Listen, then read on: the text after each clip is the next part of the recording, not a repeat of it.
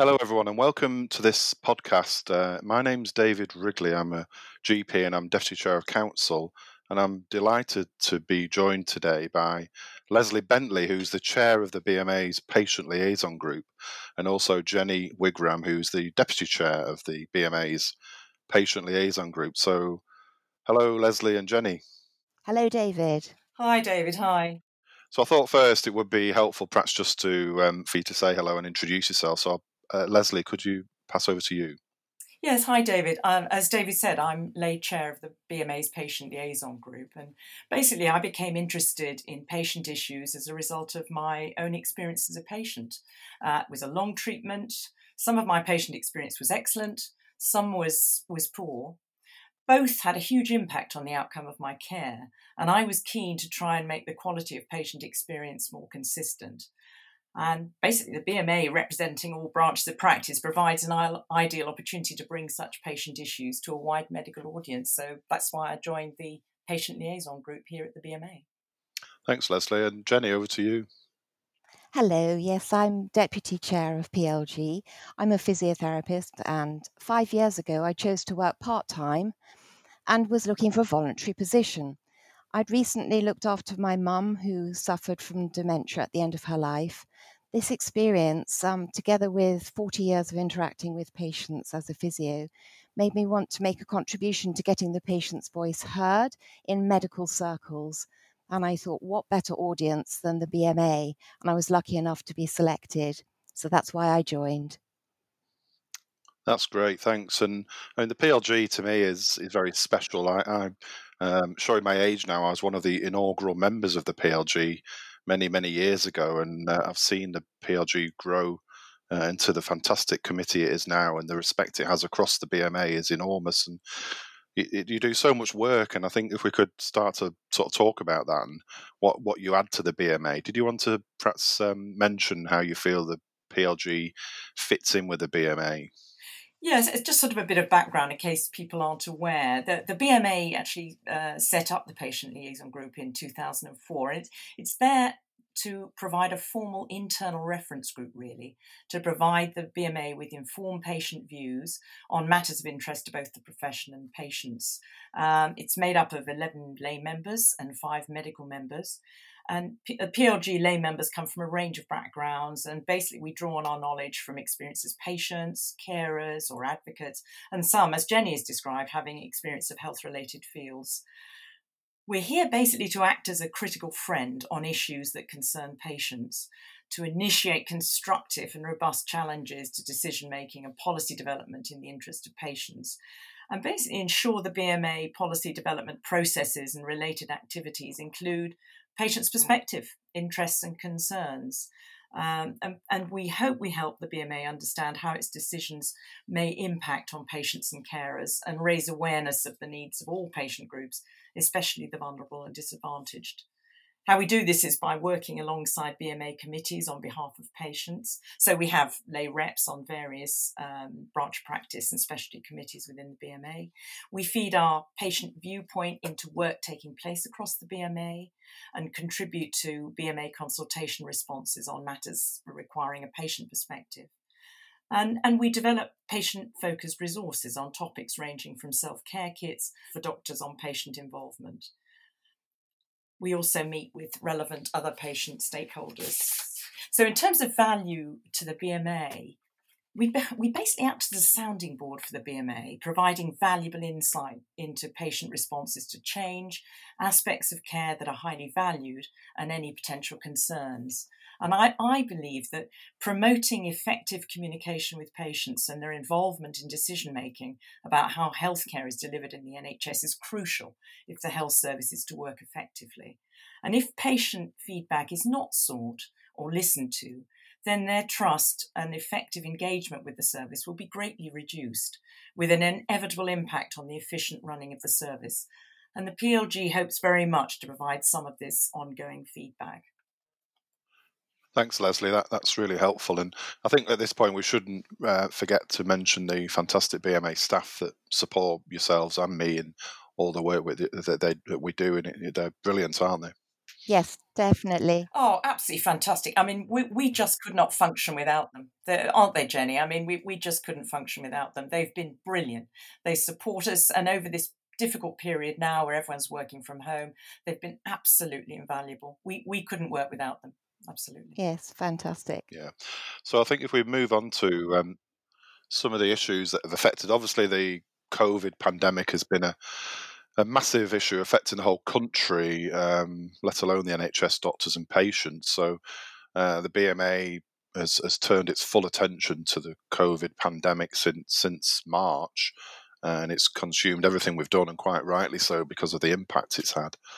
And I know PLG have been offering views and inputting into this, and I wondered if you wanted to say a little bit about the impact of COVID on yourselves. Yes, indeed. We have been gathering from amongst ourselves and also from our friends, relations, carers and the public the experiences of COVID-19 to contribute to BMA's work on learning lessons from the pandemic. So we've put together a database in which we've all been feeding from the PLG. Our top priority is inequity. COVID has not landed evenly across the population. It's taken a greater toll on older people, on men, on poorer communities, and of course on Black, Asian and minority ethnic groups. And one of PLG's tasks is to raise awareness of the needs of all patient groups, but especially the disenfranchised. We've also been exploring the experience and implications of the greater use of remote consultations during the pandemic, whether by telephone or online. Yeah, this has been useful in terms of actually we're experiencing it as we're writing these reports in many ways. I've had to self-isolate from the beginning, and it's been a very interesting and salutary experience.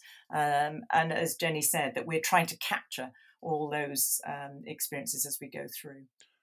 And as a GP myself, obviously I've seen the impact on patients. General practice has completely changed the way it works. Often we're doing lots more telephone and video consultations, and patients on the whole have adapted very well, but it isn't easy. And as we know, the routine care operations have all been put on hold. The BMA is hugely concerned about the massive waiting lists that we've got now. There's talk of 3 or 4 million people on a waiting list, and there's no plan from government about how to restart this or get through the backlog. And, this is a huge concern. I'm sure the PLG will be looking at those issues in the coming months as well. Yes, indeed. Absolutely. And I mean, at this point, we mustn't fail to say that to thank the medical profession and all healthcare workers for the fantastic work and sacrifices they've made during this period. We're absolutely indebted to you all. But the change is going to impact patients, certainly with the way remote consultations are taking over. And I think there needs to be a lot of attention given to that, looking at the quality of patient experience and clinical outcomes that arise from that. Absolutely. It really does have an impact on patients, I think, when they perhaps don't get the consultation they think they would get, or they don't feel they're getting the care that they require. So there's lots more work to be done on this, and I'm sure we'll be working very closely with you on that. I wanted to now move on to another area. You had a very successful symposium event, I think, before COVID started, with around 80 delegates on housing and health, and you had many speakers and experts speaking and others. So, these are really important issues. It's one of the social determinants of health, housing and health. And I wondered if you wanted to explain a little bit more about that, because it did arise from a motion from the ARM itself, didn't it? Absolutely. Yes, it did. Basically, we feel it's one of our biggest achievements. Two motions. There were two, yes. And one of the biggest achievements of 2019-20 session for us was this symposium on housing and health. And we held it in February before everything else changed. It brought together a very wide range of speakers and experts from across the field, so clinicians, local government representatives, charities and non-profit organisations, to discuss the impact of housing as a social determinant of health, as you mentioned, David, and how to better integrate services to improve patient care. It had over 80 delegates. We had some fascinating speakers. And following the event, we've produced a short film and symposium report. So we hope that's going to be able to feed into the work that the BMA will do on sort of health inequalities. Absolutely, and it's so important. I think often these things are forgotten, that if you've got good housing with good heating, you know, that makes such a difference to your health. And I live in a rural community where often the housing is quite poor, and sometimes there's no heating, and you know we know that does impact on health, and in fact increases death rates. So it's such an important issue, and it's something with yourselves we can lobby government and MPs around improving these issues for society. So thanks for all your work on that. Now, one other issue you've been looking at is self-care. Again, that's an area that I've had a lot of interest in past times, and it's an area that's often overlooked, or it's just not given much priority by government. And in fact, there used to be a lot of funding from government for self-care initiatives, and that was withdrawn many years ago. So it's an issue that's really, really does get missed. And I think, you know, you've been picking up on this and looking at how it can impact on patients and improve their ability to care for themselves. But also that can then help the NHS, because patients who look after themselves don't seek help from the NHS. So I wondered if you wanted to talk a little further about that work you've done. Yes, we obviously there's Self-Care Week that we get heavily involved with, and we help lead on a successful promotion of Self-Care Week for the BMA to members and the public, and we collaborated with the GP committee. We produced for the DHSC, the Department of Health website, Let's All Share in Self-Care, and also worked with the GP committee and commissioned 3 blogs that appeared in GPC and LMC newsletters. We've collaborated with the comms team in the BMA to promote Self-Care Week and publicise PLG and the GP self-care resources. So, yes, we're very proud to do that. That also feeds into our Patient Information Awards ceremony that the BMA hosts, that I was very privileged to be able to announce the winners this last year, because lots of those leaflets actually are supporting patients for self-care, which is invaluable. So the higher quality you can have of the material and the communication that's given to patients, then often the more effective is their ability to actually manage their condition and cope with it better. Yeah, the BMA's PLG Patient Information Awards is a really important event of the year. Do you want to just explain a little bit more about it and how it works and what happens with it? Yes, I was invited, or one of us was invited, and Lesley was unable, so I stepped in to judge, first of all, by shortlisting, and then we had a full day at the BMA house judging all the entries. And it was really overwhelming, the number of entries there were and what high quality they were. And then having decided on the winners, Lesley was the one to announce them, and we took part in a wonderful day where all the winners and the runners-up came and were given their awards. And there was a real buzz to the day, and it was very uplifting. And we very much look forward to the next ceremony, although it's had to be postponed this year because of COVID. And then on the back of it, we wrote an article for the BMJ opinion section, which was called PIA, Patient Information Awards, Empowering the Patient. Yeah, and I think, David, too, because it's concentrating on the best quality of patient information, it's a great resource for the membership of the BMA, because it sort of gives you a blueprint of how to go about, ensuring that patients receive information in ways that's easily understood, and best practice, really. So, and the range is huge. I mean, there are so many different categories that we assess within this Patient Information Award ceremony. Children, there was something on eczema for children, and it's a storybook, and it's called The Itchysaurus, and it's about a dinosaur with an itch because it's got eczema. I mean, the fantastic range of ideas, etc., that I think provides an invaluable resource. It is incredible, isn't it? You don't realise what's out there, and you mentioned that book. You know, there's so many clever materials, even just provided by hospitals for their own patients, and this award ceremony helps to make that widely known and get utilised further afield. So it's a really valuable piece of work. Absolutely. Great. So I wanted to ask you, I think you've been doing some work with digitalization and the impact of artificial intelligence. And again, this is an area, it's quite, well, it's obviously very important. The BMA has started to do some work on this, and I think it's going to become much more of an issue in healthcare and how patients interact with the NHS. And it does raise concerns, but it can also help improve access. So did you want to explain a bit more about those side of things? Yes, well, it's all very exciting. The things that will develop from artificial intelligence and information technology, and it has already and will continue to have a big impact on patients, both good and bad. And we felt really pleased that our contribution to a report on this very topic was included in the briefing notes of a BMA's public event, which happened this year. Actually, all the COVID experience has speeded up the implementation and the increased use of digitalisation and IT. And we need to watch this very carefully because, as David said, yes, it can be hugely helpful in how systems work efficiently. But then it does have implications too for the doctor-patient relationship and the interaction that we have with clinicians. And that, I think, that needs to be watched very carefully.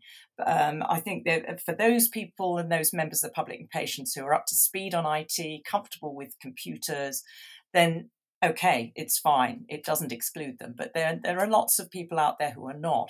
And also it requires self-confidence. You know, as I know here doing this, it requires self-confidence to use technology and to think on your feet. And for lots of members of the public, that's huge. Yeah, they've got to be really organised before they do a remote consultation. They've got to have all their list of questions to make sure they don't miss anything. There's not the same scope for silences like you have when you're face-to-face, where you can sort of get your act together and think, have I missed anything? Or cues can be picked up by the clinician. All sorts of other things to take into account in the impact that IT may have on our relationship with you.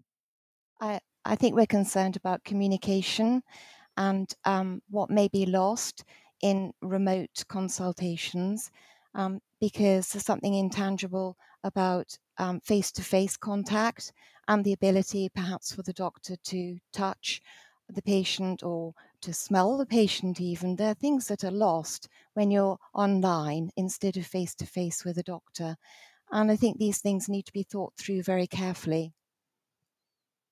Absolutely, Jenny. And, you know, the BMA has got lots of work going on with IT. I mean, artificial intelligence is streets ahead of where the NHS is now. And talking to some of my hospital colleagues, they're working on really old Windows computers that sort of take 15 minutes to start up even. And the ability to interact online with them is very difficult. So the basic things are not being sorted out in the NHS. So it's absolutely right that we look at artificial intelligence, but we need to continue to press for the actual decent equipment so we can interact with patients. And I think we will be doing much more of this as time goes by. So it's a very important piece of work that we focus on. So thanks for all you've done with that. Now, I know you're also, you're always refreshing your committee, aren't you? And I think you're currently interviewing, so that's quite exciting, isn't it? Yes, we're spending 2.5 days next week with three of us on the panel, Jenny and I and Alan Hall, one of our medical members. And we're hoping to recruit one doctor and 4 lay people. So, yes, that'd be interesting. And we're doing it online. Yes. That will be... And you've had lots of interest in that? Yes, we have. We've had lots of applicants, absolutely. And of course, we've had to keep them on hold for a bit because they should have started in July, but obviously everything's had to be put back. So we're now addressing that. So yeah, exciting time. Yeah, it's good to have. You know, we have a term of office for all the membership, and that's great. It's you need refreshing new ideas to be input as well as having corporate memory of the PLG. So exciting. And also we've been short of 2 people who left very early during the session. So I think PLG will welcome having 11 lay members instead of 9 this year. Yeah, so that's great. So I hope the interviews go well. I mean, you do huge amounts of work within the BMA, and all the issues which we've talked about just touches the surface. But I know you do also develop relationships externally, don't you, on patient issues? And I think you've been liaising with the Academy of Medical Royal Colleges and National Voices. Did you want to explain what that's involved? Yes, it was great. Chand invited me to meet the new CEO of National Voices, Charlotte Ox, and it's great to meet them. And in fact, we mentioned that we will be recruiting because they represent, National Voices represent a very large number of patient groups. So we mentioned we would be recruiting. So she took that away with her, which, you know, obviously helps our breadth of recruitment. But also touching base with them on ideas is useful. And I met the chair of the patient and lay group at the Academy of Medical Royal Colleges. And I've been invited to speak at one of their next meetings just to tell them about the BMA PLG. And it's very good just to get ideas of how they work effectively within their setup with committees, etc., just on a logistics point of view as much as anything as well. So, yeah, it's invaluable. Great, yeah. And obviously we're moving towards the annual representative meeting, and we're recording this for that meeting, a very different one this year. It's a single day in September due to all that's happened, and that sort of resets the BMA year, doesn't it? So we'll move into a new session after that, ARM, and I wondered, have you got any plans for the year ahead on top of, you know, all the work that you're doing already? Well, we're hoping to, obviously we're going to have 4 new members and 5, including the medical member. We're going to look to extend our representation on the various committees, branch practice and other specialty committees within the BMA. We've gone up, I think 5 years ago, Jenny, I think we were on 5, weren't we? And now we're on 10 committees, which is great, but we hope to be able to extend that. And also the regional councils. We're only on London, and now we're on 6. Yeah. Oh, that's great. So that's really good, because regional councils is obviously the voice of doctors out in different parts of the country, and you know, for you to have a seat on there and a voice there is fantastic. So I'm really pleased to hear that. Yeah, it's great to be at grassroots. I joined the South West Regional Council thanks to Helena, really. And it's great to be at the grassroots because you get two-way traffic. I can tell the regional council what's been happening at BMA from a patient's perspective. And then I learn from the regional council and I can feed up to the BMA. So that two-way traffic, I think, is so useful, so good and healthy too for an organisation. I think too, from my point of view, I'm really grateful to, as chair. I was invited, I've sat on the BMA Strategy Review Group as part of the governance review. And that's great that the BMA is including a patient voice there. I feel really privileged to be there. And we're always working at trying to make our role within the committees and stuff more effective, better understood. And we've produced guidance for chairs in the BMA on branch practice committees as how they can work most effectively with us. And I've already sat down with a couple of chairs before COVID took over to just go through with them that guidance, and they seem to find it very helpful. We also get feedback from all the chairs every year as to how they feel the role of the PLG lay rep is actually working. So it's great, and so far it's been very positive, which is fantastic. No, and it's just brilliant. All the work you're doing, it's so busy, but it's such important work, and feeding that into, you know, across the whole BMA is vital. And I just wanted to thank you again for all that you have done and will be doing. So I think we're coming towards the end now. I wondered if there's anything else you wanted to mention, or anything we've not covered. Yes, just sort of in the short term, sort of going on forwards from all this experience that we've had with the recent COVID-19 crisis. We feel very much that it will be essential to get widespread patient feedback and clinical outcomes assessed before working practices that change during COVID are implemented by default or for financial, workload or convenience reasons. We hope very much that that's the case, because obviously feedback is gained as you've been having your remote consultations, etc., directly with those patients. But there will be a wide number of patients out there who may not have accessed primary care or secondary care during this period for whatever reason, and their views need to be actually heard as well. We feel that's very important. And I think the various innovations, new ways of working that are currently emerging provide an ideal opportunity for doctors to engage and encourage patients to be active participants in the way our care is delivered. And patient and public involvement and engagement is crucial if any system of delivering healthcare is to work effectively. I think only by working together will we be able to take on the huge adjustments that we all know will need to be made from here on in, really. Well, that sounds really important, and I'd be keen to sort of know more about that and learn about that and work with you. I think doctors have so much to learn from patients, and often we think we know what patients want are needing, but that's often that isn't the case, and that's where sort of work like this is really important and helping us to improve and deliver better patient care. So that's a really important piece of work as we move forward. And in the longer term, I think obviously we'd support any campaign for government to legislate better social care for adults in the light of, the high rate of COVID deaths that happened in residential homes, and obviously address any concerns about the increased inequity in the light of the COVID fallout. So basically that's what we're looking at the moment. Yeah, great. Okay, was there anything else, Jenny, Lesley? Oh, yes. May we ask you a question, please, David? Oh, yes, you can. The BMA set up the PLG in 2004. And what we'd like to know is, what do you see as our value to the BMA's work and the medical profession? All right, that's a really good question. So I suppose I'm in a handy perspective in that I saw the BMA before the PLG, and then I've seen it start and then develop as time has gone by. And I think the value and the impact of the PLG on the BMA has been phenomenal.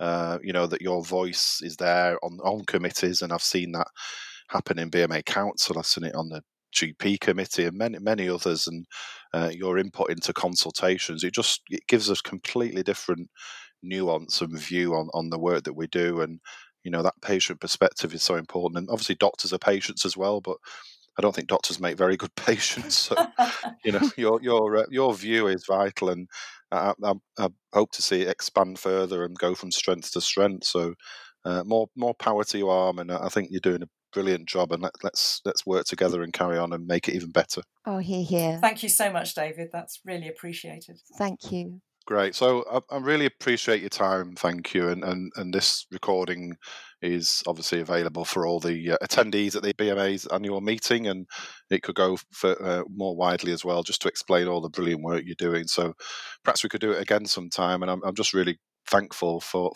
doing this, and let's try and catch up soon. So all the best to you both. Bye-bye. Thank you. Bye-bye, David. Thank you, David. Bye.